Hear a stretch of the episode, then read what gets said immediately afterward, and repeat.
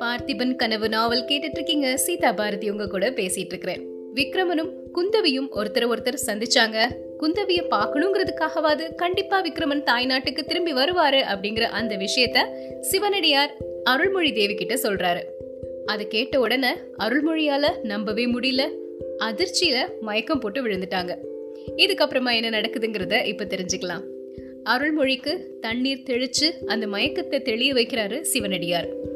அவங்க கண்ணை திறந்து பார்க்குறாங்க பார்த்த உடனே ஐயா நீங்கள் கொஞ்ச நேரத்துக்கு முன்னாடி என்ன சொன்னீங்க? என்னால் நம்பவே முடியலையே. என்னோட கணவருடைய மரணம் எந்த கொடிய எதிரினால ஏற்பட்டதோ? இன்னைக்கு நான் இப்படி ஆதரவில்லாத அனாதையா நிற்கிறதுக்கு யார் காரணமோ? அப்படிப்பட்ட பகைவனோட மகளை பார்த்தா என்னோட மகன் மயங்கிட்டான் விக்ரமன் உண்மையிலே என்னோட வயிற்றுல பிறந்த பிள்ளைதானா? சுவாமி அவன் எங்கேயாவது கண் காணாத தேசத்துல உயிரோடு இருக்கட்டும். பசிக்கு சாப்பாடு இல்லாமலும் தாகத்துக்கு தண்ணி இல்லாமலும் கஷ்டப்பட்டா கூட பரவாயில்ல. ஆனா அவன் திரும்பி வரவும் வேண்டாம். என்னோட விரோதியின் மகளின் மாய வலையில விழவும் வேண்டாம். அப்படின்னு சொல்றாங்க. ரொம்ப கோவத்துல ஒரு உணர்ச்சி வசப்பட்டு பேசிட்டு இருக்கிறாங்க அருள்மொழி. சிவனடியார் கேக்குறாரு உன்னோட மனசை தொட்டு சொல்லு.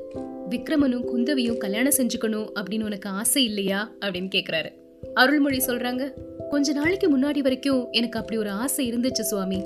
நரசிம்மவர்ம சக்கரவர்த்தியின் மகளை என்னுடைய மகன் திருமணம் செஞ்சுட்டான் அப்படின்னா இந்த பகை எல்லாமே போயிருமே. நம்ம சந்தோஷமா இருக்கலாமே அப்படின்னு நினைச்சேன். ஆனா அந்த வெள்ளாற்றங்கரை போர்ல எப்போ என் கணவர் உயிரை விட்டாரோ அந்த கணத்திலேயே அந்த ஆசைய வேரோட எரிஞ்சிட்டேன். இவ்வளோ நடந்ததுக்கு அப்புறமா என்னுடைய மகன் சக்கரவர்த்தியின் மகளை கல்யாணம் செஞ்சுட்டான் அப்படிங்கிற ஒரு செய்தியை நான் கேட்கறத விட அவன் இறந்துட்டாங்கிற செய்தி கூட எனக்கு கொஞ்சம் சந்தோஷமா தான் இருக்கும். அப்படிலாம் அவசரப்பட்டு பேசாதம்மா. அந்த பொண்ணு குந்தவியை மட்டும் நீ ஒரு தடவை பார்த்தேன்னா உன்னோட மனசு கூட இறங்கிரும் அப்படிங்கிறாரு சிவனடியார். சுவாமி நீங்கள் அந்த பொண்ணை பார்த்துருக்கீங்களா? அப்படின்னு கேட்குறாங்க அருள்மொழி. பார்த்துருக்குறேன். நெருங்கி பழகியிருக்கிறேன். என்கிட்ட குந்தவிக்கு ரொம்ப பக்தி விசுவாசம் உண்டு. அந்த குழந்தையினுடைய பாசம் மட்டும் என்னை விட்டு போகவே மாட்டேங்குது. அவ கூட ரெண்டு நாள் பழகிட்டா நீயும் அதே மாதிரி தான் அவகிட்ட பாசம் வைப்ப. அருள்மொழி எனக்காக நீ ஒன்னே ஒன்று செய்யணும். என்னைக்காவது ஒரு நாள் சக்கரவர்த்தியின் மகள் குந்தவி உன்கிட்ட வருவா. அவளுக்கு அம்மா கிடையாது.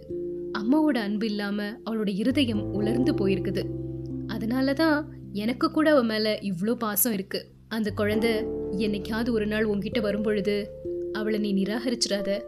உன்னோட அன்பு மகளை மாதிரி நீ ஏத்துக்கணும். உன்னுடைய மனப்புண் ஆடுறதுக்கு அந்த பொண்ணு உனக்கு உதவியா இருப்பா அப்படிங்கிறாரு சிவனடியார். நீங்க எனக்கு எவ்வளவோ நல்லது செஞ்சிருக்கிறீங்க சுவாமி. அதனால நீங்க சொல்ற மாதிரி நடக்கிறதுக்கு நான் முயற்சி செய்றேன். ஆனாலும் என்னுடைய குலத்துக்கே ஜென்ம சத்ருவான ஒருத்தருடைய மகள் கிட்ட நான் எப்படி அன்பு செலுத்துறது அப்படின்னு கேக்குறாங்க அருள்மொழி. தந்தை செஞ்ச தீங்குக்கு மகளை வெறுக்கிறது எப்படிமா நியாயம்? இன்னொரு விஷயம் கூட சொல்றேன் கேளு. உன்னோட மகனோட உயிரை காப்பாற்றுற விஷயத்துல குந்தவி தான் எனக்கு ரொம்ப உதவியா இருந்தா. விக்ரமனுக்கு மரண தண்டனை வராம தடுக்கிறதுக்கு அவ எவ்வளவு முயற்சி செஞ்சா தெரியுமா? இவ்வளோ நாள் வரைக்கும் அப்பாவோட வார்த்தைக்கு மறுவார்த்தை கூட பேசினதே கிடையாது. ஆனா அவ விக்ரமனுக்காக சக்கரவர்த்தி கிட்ட எவ்வளவோ சண்டை பிடிச்சா அப்படிங்கிறாரு. அப்படியா சுவாமி? எனக்கே இப்போ அந்த குழந்தைய பார்க்கணும்னு ஆசை வந்துருச்சு அப்படின்னு சொல்றாங்க அருள்மொழி. கவலைப்படாதம்மா. அவ கண்டிப்பா உன்னை தேடி சீக்கிரமா வருவா அப்படின்னு அதுக்கு பதில் சொல்றாரு சிவனடியார். இப்போ நம்ம இளவரசர் விக்ரமன் எங்க இருக்கிறாரு அப்படின்னு பாத்தீங்கன்னா கப்பல்ல போயிட்டு இருக்கிறாரு. அவரை ஒரு தீவுல கொண்டு போய் விடுறதுக்காக கூட்டிட்டு போயிட்டு இருக்கிறாங்க. அந்த கப்பல் கொஞ்ச தூரத்துல வேகமா போக ஆரம்பிச்சிருச்சு. மாமல்லபுரம் காட்சிகள் கோவில் கோபுரங்கள் மரங்களின் உச்சிகள் எல்லாமே மறைஞ்சு போயிருச்சு. கரை ஓரத்துல போயிட்டு இருக்கும்போது வெள்ளையான நுரைகளோடவும் இரைச்சல்களோடவும் விழுந்து எழுந்துகிட்டு இருந்த சிற்றலைகள்லாம் இப்ப தெரியவே இல்லை. கடல் அப்படி நீல நிறமா இருந்தது. அந்த நீல நிற கடல்ல மேலையும் கீழையும் இறங்கி கப்பல் போயிட்டே இருந்துச்சு. கப்பல்ல கயிறுகளால கட்டப்பட்ட நிலையில விக்ரமன் இருக்கிறாரு. பல யோசனைகள் அவருடைய மனசுக்குள்ள வருது. பார்த்திப மகாராஜா சோழ நாட்டின் மேன்மையை பற்றி எவ்வளோ கனவுகள் கண்டாரு? அதெல்லாம் என்கிட்ட சொன்னாரே அப்படின்னு ஒவ்வொரு விஷயத்தையா யோசிச்சு பார்க்குறாரு கடல் பிரயாணம் செய்யணும் அப்படிங்கிறது விக்ரமனுக்கு சின்ன வயசுல இருந்து இருந்த ஆசை. ஆனா அந்த ஆசை இப்படி வினோதமான முறையிலேயா நிறைவேறணும்? புலிக்கொடி கம்பீரமா பறக்கக்கூடிய பெரிய பெரிய கப்பல்கள்ல சோழ நாட்டு படை வீரர்களோட பிரயாணம் செஞ்சு கடல்களுக்கு அப்பால் இருக்கிற தேசங்கள்லாம் வெற்றி கொடி நாட்டணும் அப்படின்னு நினைச்சேன். ஆனா இப்போ பல்லவர்களின் சிங்க கொடி பறக்கக்கூடிய கப்பல்ல கையிலையும் காலையும் கயிறுகளால கட்டப்பட்டுட்டு தண்டனை கைதியா பிரயாணம் செய்யறது எவ்வளோ கஷ்டமா இருக்குது அப்படின்னு நினைக்கும் பொழுதே அவருடைய உடல்லாம் ஒரு மாதிரி வலிக்கிற மாதிரி தோணுது விக்ரமனுக்கு. அதுக்குள்ள அந்த கப்பல்ல அவரை பிடிச்சு கூட்டிட்டு போயிட்டு இருந்த ஆட்கள்ல ஒரு சிலர் அங்க வந்து சேர்றாங்க. என்னை எங்க கொண்டு போறீங்க? அப்படின்னு விக்ரமன் கேக்குறாரு. இங்கிருந்து பன்னெண்டு நாள் பிரயாணம் செய்யணும். அப்படி போனா நடுக்கடல்ல ஒரு தீவு இருக்கும். அந்த தீவுல உங்களை இறக்கி விடணும் அப்படிங்கிறது தான் சக்கரவர்த்தியினுடைய கட்டளை அப்படின்னு அந்த ரெண்டு பேரும் சொல்றாங்க. அந்த தீவுல யார் இருக்கிறாங்க? அந்த மக்கள்லாம் யாரு? என்ன தீவு அது? அப்படின்னு கேக்குறாரு விக்ரமன். அதெல்லாம் எங்களுக்கு ஒன்றும் தெரியாது. தீவுக்கு போய் சேர்ற வரைக்கும் இந்த கப்பலுக்குள்ள நீங்க எங்க வேணாலும் போலாம் வரலாம். ஆனா தப்பிச்சு போறதுக்கு மட்டும் முயற்சி செய்யக்கூடாது. முயற்சி செஞ்சா திரும்பவும் உங்களை பிடிச்சி கட்டி வச்சிருவோம் அப்படின்னு சொல்றாங்க. சரி கையில் இருக்கிற கட்டுக்களையாவது அவிழ்த்து விட்டாங்களே அப்படின்னு சொல்லிட்டு விக்ரமன் அந்த கப்பலுக்குள்ளே அங்கேயே இங்கேயும் அப்படி நடந்துட்டே இருக்கிறாரு. கப்பலின் மேல் தளத்தின் ஓரமாக வந்து வானத்தையும் கடலையும் பார்த்துட்டே இருக்கிறாரு.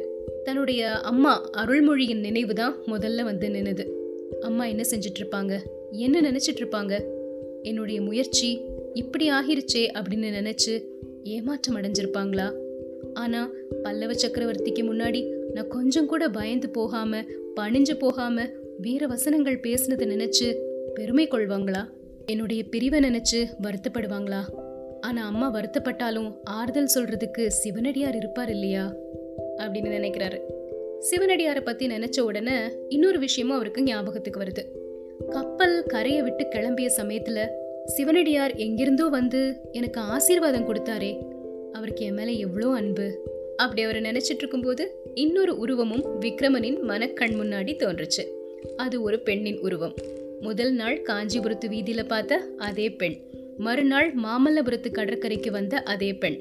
அன்னைக்கு காஞ்சிபுரத்துல பார்த்தேன். அடுத்த நாள் மாமல்லபுரம் கடற்கரைக்கு அந்த பெண் எப்படி வந்தா? அவ யாரா இருக்கும்? ஆஹா அவளுடைய கண்கள் எவ்வளோ அழகா இருந்தது. அந்த கண்கள்ல கண்ணீர் கூட இருந்துச்சே. எதனால? என் மேல உள்ள இறக்கத்தினாலயா முன்பின் தெரியாத அந்த பொண்ணுக்கு என் மேல எதுக்கு இறக்கம் உண்டாகணும்? அப்படி இறக்கம் இல்லைன்னா எதுக்காக என்ன அவ்வளோ கனிவோட பார்க்கணும்? இப்படி ரொம்ப நேரமா அந்த பொண்ணை பத்தியே யோசிச்சுட்டு இருக்கிறாரு விக்ரமன். ராத்திரி ஆகிருச்சு அப்படிங்கிறது கூட அவருக்கு தெரியல. இவ்வளோ நேரமா அந்த பொண்ணை பத்தியே யோசிச்சுட்டு இருக்கிறோம் அப்படின்னு நினைக்கும் போது அவருக்கு கொஞ்சம் அதிர்ச்சியும் கொஞ்சம் மலைப்பும் கொஞ்சம் வெக்கமும் வந்தது. திரும்பவும் அவரு அந்த மேல் தளத்துல இருக்கிறாரு. ராத்திரி நேரத்துல நிலா வானத்துல அழகா தோன்ற ஆரம்பிச்சது. அந்த நிலவை பார்க்கும் பொழுதும் குந்தவியின் முகம் தான் ஞாபகத்துக்கு வருது விக்ரமனுக்கு. ஆஹா அது என்ன அழகான முகம். அந்த பொன் முகத்தின் அழகை அதை கவிந்திருந்த கருங்கூந்தல் எவ்வளோ அழகா எடுத்து காட்டிட்டு இருந்தது. நிகரில்லாத சௌந்தரியம் வாய்ந்தவள் அந்த பெண். சித்திரத்திலையும் சிலையிலையும் கூட அப்படிப்பட்ட திவ்ய சௌந்தரியத்தை பார்க்கவே முடியாது. அவ யாரா இருக்கும்? அப்படியே யோசிக்கிறாரு.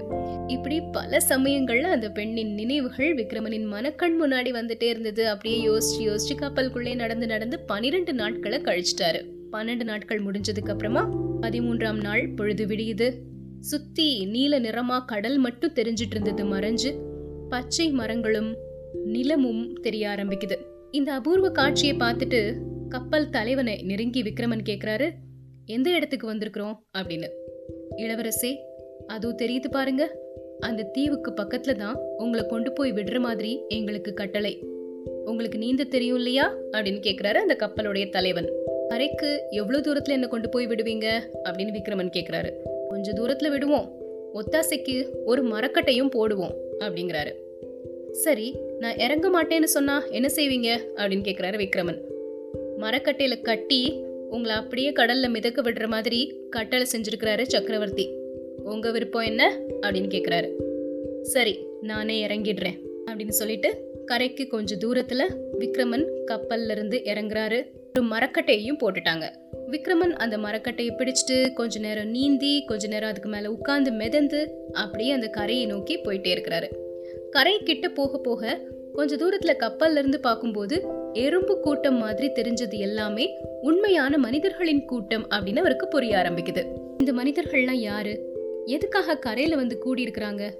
அவங்க என்ன பாஷை பேசுகிறாங்க சக்கரவர்த்தி இந்த தீவில் என்னை விட்டுட்டு வர சொன்னதுக்கு என்ன காரணம்? இப்படி ஏராளமான எண்ணங்கள் விக்ரமனின் மனதில் எழுந்து கொண்டே இருந்தன.